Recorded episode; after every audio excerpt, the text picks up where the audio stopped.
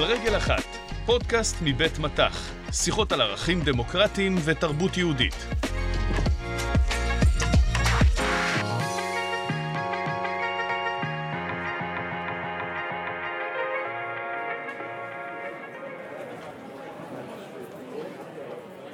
אני לא מבין מה הוא הסתער ככה החוצה מהכיתה. בסך הכל צחקתי איתו. אני בטוחה שהוא מרגיש כזה קטן ומבויש. למה לחכות אותו מול כולם? אתה יודע שקשה לו בשיעורי האנגלית גם ככה.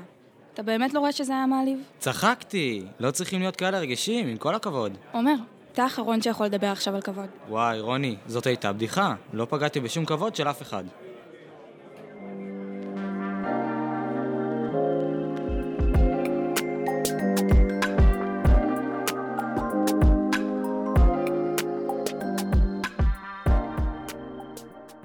יואל, זה קצת כאילו הוא מסרב להבין את המשמעות של המילה כבוד. אני דווקא חושב שאת זאת שלא מבינה אותה. אתם נוגעים במשהו מעניין. המילה כבוד באמת יכולה להיות מבלבלת, כי יש לה כמה משמעויות.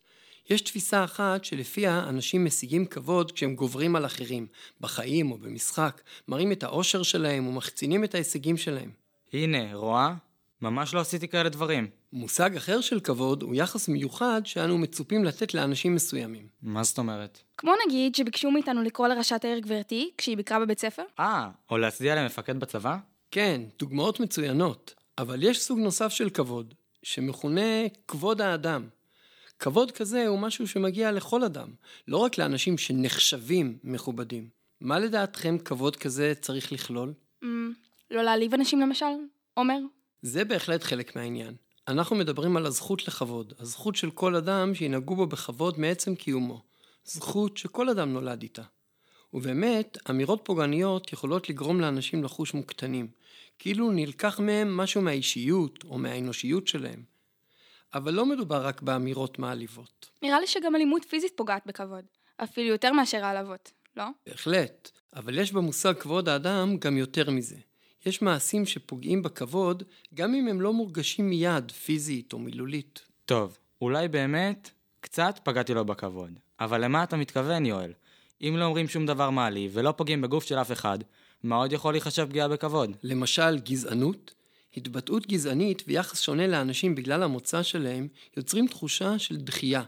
הם פוגעים באנושיות המשותפת לכלל בני אדם, כלומר, בכבוד האדם. לי תמיד נראה שכשמישהו מתנהג בגזענות, הוא רק מוריד אחרים כדי להרים את עצמו. את ממש צודקת. כל ניסיון להשתמש בבן אדם אחר כאמצעי למטרות שלי, בלי לראות אותו כאדם, יש בו פגיעה בכבוד. טוב, זה די מסובך כל העניין הזה של כבוד האדם. נשמע כמו רעיון שיש בו הרבה דברים. נכון מאוד. לרעיון של כבוד האדם יש מקורות שונים, והוא התפתח עם הזמן, בעיקר בהשפעת כמה הוגי דעות בעת החדשה. אחד המקומות שבהם הוא מקבל את הביטוי המשמעותי ביותר הוא במסמך המכונה ההכרזה לכל באי עולם בדבר זכויות האדם. זו הכרזה של האו"ם משנת 1948, בעקבות מלחמת העולם השנייה והשואה. זו הפעם הראשונה שארגון בינלאומי כל כך גדול הכריז הכרזה שבבסיסה עומדים ערכי השוויון, החופש, הצדק והשלום. וכבוד? ההכרזה פותחת במילים האלו הכרה בכבוד הטבעי לכל בני משפחת האדם ובזכויותיהם השוות, ורואה בכבוד הזה בסיס לחופש, לצדק ולשלום. רגע, הזכרת גם את השואה. מה הקשר? בטח שקשור. כאילו, נראה לי שזה קשור. אחרי כל מה שקרה בשואה, בטח רצו להבטיח שדברים כאלה לא יקרו שוב, לא? בדיוק. בסעיף השני בהכרזה נכתב על מעשים פראיים שפגעו קשה במצפונה של האנושות, כתוצאה מזלזול וביזוי זכויות האדם.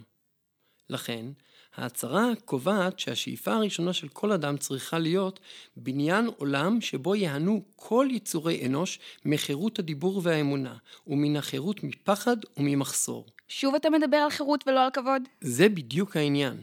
הערך של כבוד האדם הוא היסוד לזכויות האדם. כל אדם, כמו הזכות לחיים ולביטחון, אבל גם לחירות ולשוויון. כמו שאני מכיר את יואל, בטח עכשיו יספר לנו איך כל זה קשור למסורת היהודית. האמת, נשמור את זה לשיחה אחרת.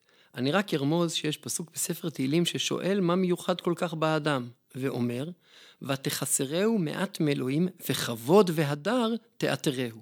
הכוונה היא שהאדם הוא רק קצת פחות מאלוהים, והוא מעוטר בכבוד ובהדר, כלומר הכבוד וההדר מצויים בו באופן טבעי. זה בסיס טוב להתחיל ממנו. קצת פחות מאלוהים? מישהו פה עף על עצמו. ואם אני לא חושב שיש אלוהים? אני חושב שהפסוק הזה מדבר יותר על האדם מאשר על אלוהים. הוא משתמש במושג אלוהים בתור בסיס להשוואה. אז מה הוא בעצם מנסה להגיד? אולי זו דרך להגיד שאדם הוא מיוחד? אולי שבני אדם הם יצורים חושבים, ושמגיע להם יחס מכובד. רעיונות יפים. יש לפסוק הזה הסברים שונים, אבל בסופו של דבר הוא אומר משהו חשוב. לאדם, כל אדם, יש כבוד מעצם היותו אדם. זו זכות, וזו גם חובה שחלה על החברה, על האנשים והמדינה, לשמור על הכבוד הבסיסי הזה.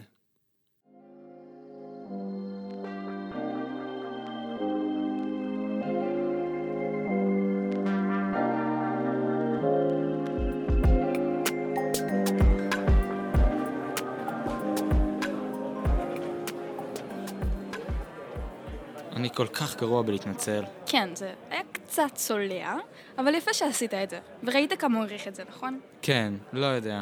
יותר מדי רציתי להצחיק את הכיתה, ואולי לא ממש חשבתי מה זה עושה לו. אולי באמת יצאתי קצת לא מכבד. קצת.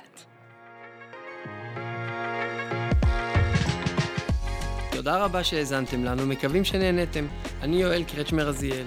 לשיחות נוספות, חפשו אותנו באפליקציית הפודקאסטים המועדפת עליכם, או באתר אופק מבית מטח.